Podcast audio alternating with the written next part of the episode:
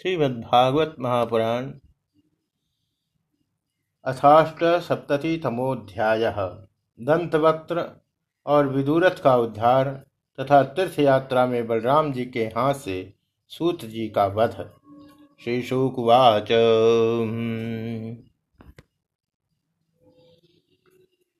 शिशुपालस्य साल्वस्य पौंड्रकस्य पितुर्मतिः परलोकगतानां च कुर्वन् पारोक्ष सौहृदम् एकः पदाति संक्रुद्धो गदापाणि प्रकम्पयन् पद्भ्यामिमां ब्रह्मराज महासत्त्वोऽभ्यदिश्यत।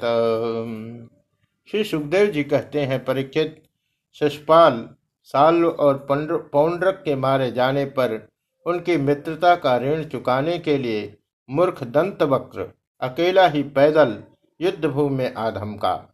वह क्रोध के मारे आग बबूला हो रहा था। शस्त्र के नाम पर उसके हाथ में एकमात्र गदा थी, परंतु परीक्षित लोगों ने देखा वह इतना शक्तिशाली है कि उसके पैरों की धमक से पृथ्वी हिल रही है। तम तथा यांतमालोक्य गदामादाय सत्वरः अवप्लुत्य अर्थात कृष्ण सिंधुम बेले व प्रत्यधात। भगवान श्री कृष्ण ने जब उसे इस प्रकार आते देखा तब झटपट हाथ में गदा लेकर वे रथ से कूद पड़े। फिर जैसे समुद्र के तट की भूमि उसके ज्वार भाटों को आगे बढ़ने से रोक देती है, वैसे ही उन्होंने उसे रोक दिया। गदामुद्यम्य कारुषो मुकुंदम प्राह दुर्मदः दृष्टा दृष्टा भवानद्य मम दृष्टि पथम गतः। खमंड के नशे में चूर करुष नरेश दंतवक्त्र ने गदा तान कर भगवान श्री कृष्ण से कहा, बड़े सौभाग्य और आनंद की बात है कि आज तुम मेरी आंखों के सामने पड़ गए। त्वं मातुलेयो न कृष्ण मृत्युधुन्मां जिघांससे अतस्त्वाम गदया मंद हनिसे वज्रकल्पया। कृष्ण, तुम मेरे मामा के लड़के हो, इसलिए तुम्हें मारना तो नहीं चाहिए, परंतु एक तो तुमने मेरे मित्रों को मार डाला है और दूसरे मुझे भी मारना चाहते हो, इसलिए मतिमंद आज मैं तुम्हें अपनी वज्रकर्कश गदा से चूर चूर कर डालूंगा। तरहाण्यमुपैम्यज्ञ मित्राणां मित्रवत्सलः बन्धरूपमरिं हत्वा व्याधिं देहचरं यथा। मूर्ख, वैसे तो तुम मेरे संबंधी हो, फिर भी हो शत्रु ही। जैसे अपने ही शरीर में रहने वाला कोई रोग हो। मैं अपने मित्रों से बड़ा प्रेम करता हूँ, उनका मुझ पर ऋण है।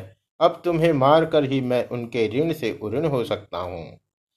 एवं वृक्षेन्तु दन्वाख्यै कृष्णं तोत्रैरिव दीपं गदया ताड्यन्मूर्ध्नि सिंहवद्यं व्यनदच्युः।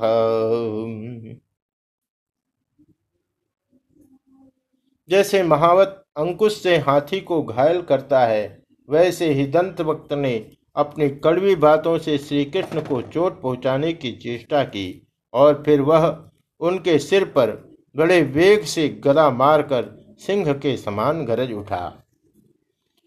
गदयाभिहतो व्याजौ गदयाभिहतो प्याजौ न चाल यदुद्वह कृष्णोऽपि तमहन् गुर्व्या कौमोदक्यास्तनान्तरे। रणभूमि में गदा की चोट खाकर भी भगवान श्री कृष्ण टस से मस न हुए। उन्होंने अपनी बहुत बड़ी कौमुदी की गदा संभाल कर उससे दंतवक्र के वक्षस्थल पर प्रहार किया। गदा निर्भिन्न हृदय उद्वमन रुधिरम मुखाद प्रसार्य के सबाहवंघ्रिन्धरण्याम नपतद्यसु। गदा की चोट से दंतवक्र का कलेजा फट गया, वह मुंह से खून उगलने लगा, उसके बाल बिखर गए, भुजाएं और पैर फैल गए। निदान निष्प्राण होकर वह धरती धरती पर गिर पड़ा। ततः सूक्ष्मतरम ज्योति कृष्णमावी तदद्भुतम पश्यताम सर्वभूतानाम यथा चैद्य वधे नृप। परीक्षित, जैसा कि शिशुपाल की मृत्यु के समय हुआ था, सब प्राणियों के सामने ही दंतवक्र के मृत शरीर से एक अत्यंत सूक्ष्म ज्योति निकली और वह बड़ी विचित्र रीति से भगवान श्री कृष्ण में समा गई। विदुरथस्तु तद्भ्राता भ्रातृशोक परिप्लुतः आगच्छद सीन चरमभ्याम उत्सव संस जिघांसयाम। दंतवक्र के भाई का नाम था विदुरथ। वह अपने भाई की मृत्यु से अत्यंत शोकाकुल हो गया। अब वह क्रोध के मारे लंबी लंबी सांस लेता हुआ हाथ में ढाल तलवार लेकर भगवान श्री कृष्ण को मार डालने की इच्छा से आया। तस्य चापततः कृष्णश्चक्रेण छुरिणे विना शिरोजहार राजेंद्र सकेरेटम शकुंडलम। राजेंद्र, जब भगवान श्री कृष्ण ने देखा कि अब वह प्रहार करना ही चाहता है, तब उन्होंने अपने छुरे के समान तीखी धार वाले चक्र से किरीट और कुंडल के साथ उसका सिर धड़ से अलग कर दिया। एवं सौभम च साल्वम च दंतवक्रम सहारुजम अत्वा दुर्विसहानन्यैरित सूरमानवैः। मुनिभि सिद्ध गंधर्वै विद्याधर्महोरगैः अप्सरो भी पितृगणैः यक्षै किन्नरचारणैः उपगीयमान विजयः कुसुमैरभिवर्षितः व्रतश्च वृष्णि प्रवरै विवेशालंकृतां पुरीं। इस प्रकार भगवान श्री कृष्ण ने साल्व, उसके विमान, सौभ, दंतवक्र और विदुरथ को, जिन्हें मारना दूसरों के लिए अशक्य था, मारकर द्वारकापुरी में प्रवेश किया। उस समय देवता और मनुष्य उनकी स्तुति कर रहे थे। बड़े बड़े ऋषि मुनि, सिद्ध गंधर्व, विद्याधर और वासुकी आदि महानाग, अप्सराएं, पितर, यक्ष, किन्नर तथा चारण उनके ऊपर पुष्पों की वर्षा करते हुए उनकी विजय के गीत गा रहे थे। भगवान के प्रवेश के अवसर पर पूरी खूब सजा दी गई थी और बड़े बड़े वृष्णिवंशी यादव वीर उनके पीछे पीछे चल रहे थे। एवं योगेश्वर कृष्णो भगवान जगदीश्वर ईयते पशुदृष्टे नाम निर्जतो जयतीति सह। योगेश्वर एवं जगदीश्वर भगवान श्री कृष्ण इसी प्रकार अनेकों खेल खेलते रहते हैं। जो पशुओं के समान अविवेकी हैं, वे उन्हें कभी हारते भी देखते हैं, परंतु वास्तव में तो वे सदा सर्वदा विजयी ही हैं। श्रुत्वा योद्धोद्यमं रामः कुरुणां सह पाण्डवैः तीर्थाभिषेकव्याजेन मध्यस्त्र प्रयो किल। एक बार बलराम जी ने सुना कि दुर्योधन आदि कौरव पांडवों के साथ युद्ध करने की तैयारी कर रहे हैं। वे मध्यस्थ थे, उन्हें किसी का पक्ष लेकर लड़ना पसंद नहीं था, इसीलिए वे तीर्थों में स्नान करने के बहाने से द्वारिका से चले गए। स्नात्वा प्रभासे संतर्प्य देवर्षि पितृमानवान् सरस्वतीं प्रति स्रोतं जयो ब्राह्मण संवृतः। वहां से चलकर उन्होंने प्रभास क्षेत्र में स्नान किया और तर्पण तथा ब्राह्मण भोजन के द्वारा देवता, ऋषि, पितर और मनुष्यों को तृप्त किया। इसके बाद वे कुछ ब्राह्मणों के साथ जिधर से सरस्वती नदी आ रही थी उधर ही चल पड़े। पृथुदकं बिंदुसरस्त्रितूं त्रीकूपं सुदर्शनम विशालम ब्रह्मतीर्थम च चक्रम प्राचीम सरस्वतीम। वे क्रमशः पृथुदक, बिंदुसर, त्रीकूप, सुदर्शन तीर्थ, विशाल तीर्थ, ब्रह्मतीर्थ, चक्रतीर्थ और पूर्ववाहिनी सरस्वती आदि तीर्थों में गए। यमुना मनु यान्येव गंगा मनुच भारत जगामनैव संयत्र ऋषय सत्रमासते। परीक्षित, तदनंतर यमुना तट और गंगा तट के प्रधान प्रधान तीर्थों में होते हुए वे नैमिषारण्य क्षेत्र में गए। उन दिनों नैमिषारण्य क्षेत्र में बड़े बड़े ऋषि सत्संग रूप महान सत्र कर रहे थे। तमागतम अभिप्रेत्य मुनियो दीर्घ सत्रिणः अभिनंद यथा न्यायम प्रणम्योत्थाय चार्चयन। दीर्घ काल तक सत्संग सत्र का नियम लेकर बैठे हुए ऋषियों ने बलराम जी को आया देख अपने अपने आसनों से उठकर उनका स्वागत सत्कार किया और यथा योग्य प्रणाम आशीर्वाद करके उनकी पूजा की। सोर्चितः सपरिवारः कृतासन परिग्रह रोमहर्षण मासीनम महर्षे शिष्यमैक्षत। वे अपने साथियों के साथ आसन ग्रहण करके बैठ गए और उनकी अर्चा पूजा हो चुकी। तब उन्होंने देखा कि भगवान व्यास के शिष्य रोमहर्षण व्यास गद्दी पर बैठे हुए हैं।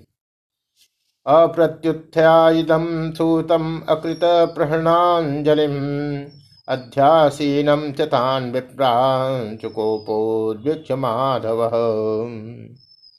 बलराम जी ने देखा कि रोमहर्षण जी सूत जाति में उत्पन्न होने पर भी उन श्रेष्ठ ब्राह्मणों से ऊंचे आसन पर बैठे हुए हैं और उनके आने पर न तो उठकर स्वागत करते हैं और न हाथ जोड़कर प्रणाम ही। इस पर बलराम जी को क्रोध आ गया। कस्मादसाभिमान विप्रान अध्यासे प्रतिलोमज धर्मपाला सतैवास्मान बधर्मर्ति दुर्मति। वे कहने लगे कि यह रोमहर्षण प्रतिलोम जाति का होने पर भी इन श्रेष्ठ ब्राह्मणों से तथा धर्म के रक्षक हम लोगों से ऊपर बैठा हुआ है, इसलिए यह दुर्बुद्धि मृत्युदंड का पात्र है।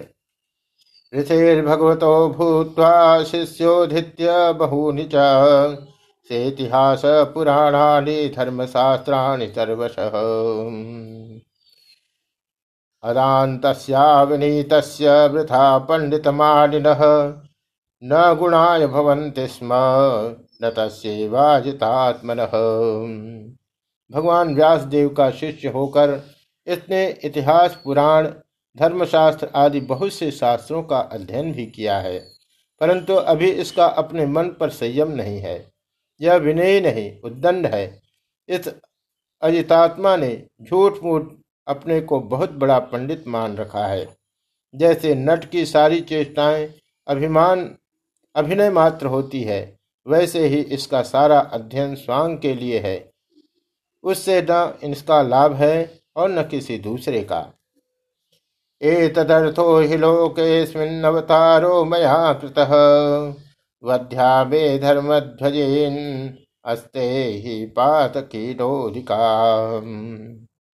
जो लोग धर्म का चिन्ह धारण करते हैं परंतु धर्म का पालन नहीं करते वे अधिक पापी हैं और वे मेरे लिए वध करने योग्य हैं। इस जगत में इसीलिए मैंने अवतार धारण किया है।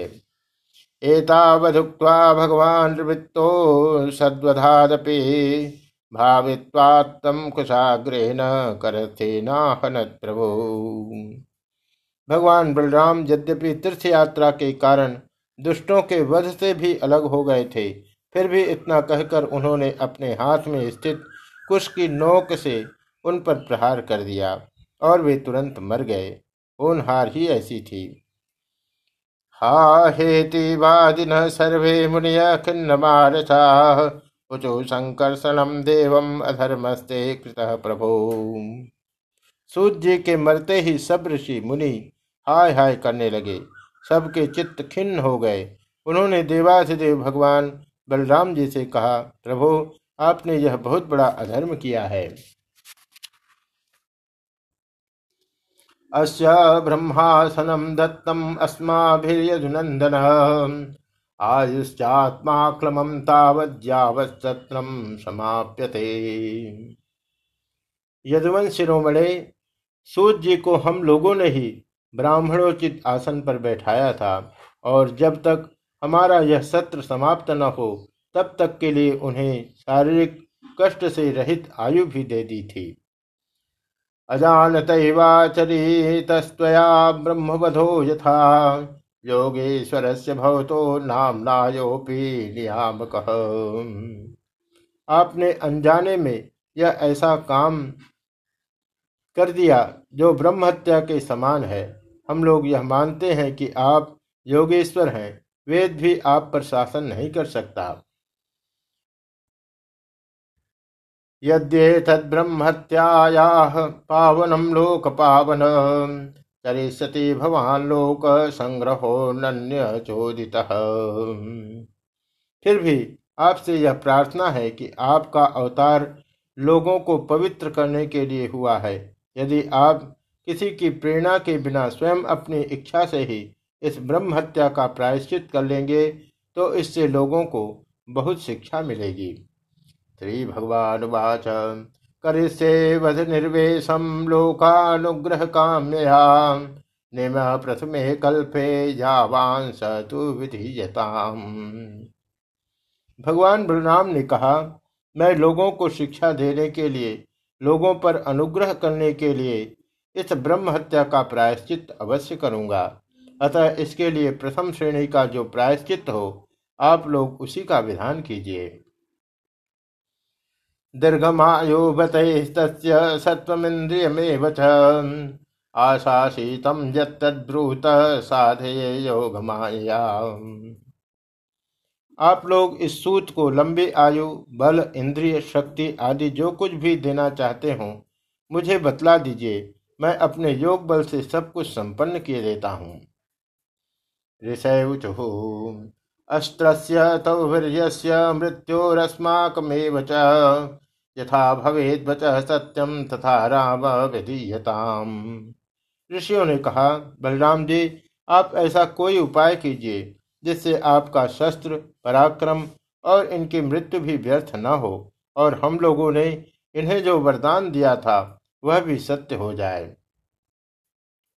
श्री भगवान उवाच आत्मा वै पुत्रोत्पन्न इति वेदानुशासनम तस्मादस्य भवेत् वक्ता आयुरिंद्रिय सत्ववान। भगवान बलराम ने कहा, ऋषियों वेदों का ऐसा कहना है कि आत्मा ही पुत्र के रूप में उत्पन्न होता है, इसलिए रोमहर्षण के स्थान पर उनका पुत्र आप लोगों को पुराणों की कथा सुनाएगा। उसे मैं अपनी शक्ति से दीर्घायु, इंद्रिय शक्ति और बल दिए देता हूँ। किंव कामो मुनिश्रेष्ठा भ्रूताहम करवाण्यथ अजानतस्त्वपचितं यथा मे चिंतयताम बुधा। ऋषियों इसके अतिरिक्त आप लोग और जो कुछ भी चाहते हो मुझसे कहिए, मैं आप लोगों की इच्छा पूर्ण करूँगा। अजान अनजान में मुझसे जो अपराध हो गया है उसका प्रायश्चित भी आप लोग सोच विचार कर बताइए, क्योंकि आप लोग इस विषय के विद्वान हैं।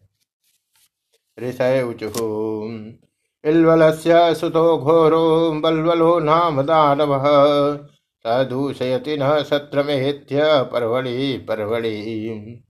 ऋषि ने कहा, बलराम जी इलवल का पुत्र बलवल नाम का एक भयंकर दानव है। वह प्रत्येक पर्व पर यहाँ आ पहुँचता है और हमारे इस सत्र को दूषित कर देता है। तम पापम जयदासारह तन्न शुश्रूषणम परम पूयशोड़ितम बिन्मुत्र सुरामांसा विवर्षणम। यदुनंदन वह यहाँ आकर पीब, खून, विष्ठा, मूत्र, शराब और मांस की वर्षा करने लगता है। आप उस पापी को मार डालिए, हम लोगों की यह बहुत बड़ी सेवा होगी। ततश्च भारतं वर्षं परित्य सुसमाहितः चरित्वा द्वादश मासान् तीर्थस्नाये विशुद्धते। इसके बाद आप एकाग्र चित्त से तीर्थों में स्नान करते हुए बारह महीने तक भारतवर्ष की परिक्रमा करते हुए विचरण कीजिए, इससे आपकी शुद्धि हो जाएगी। इति श्रीमद्भागवते महापुराणे पारमहंस्यां संहितायां दशम स्कन्धे उत्तरार्धे बलदेव चरित्रे बलवल वधोपक्रमो नामाष्टसप्ततितमोऽध्यायः।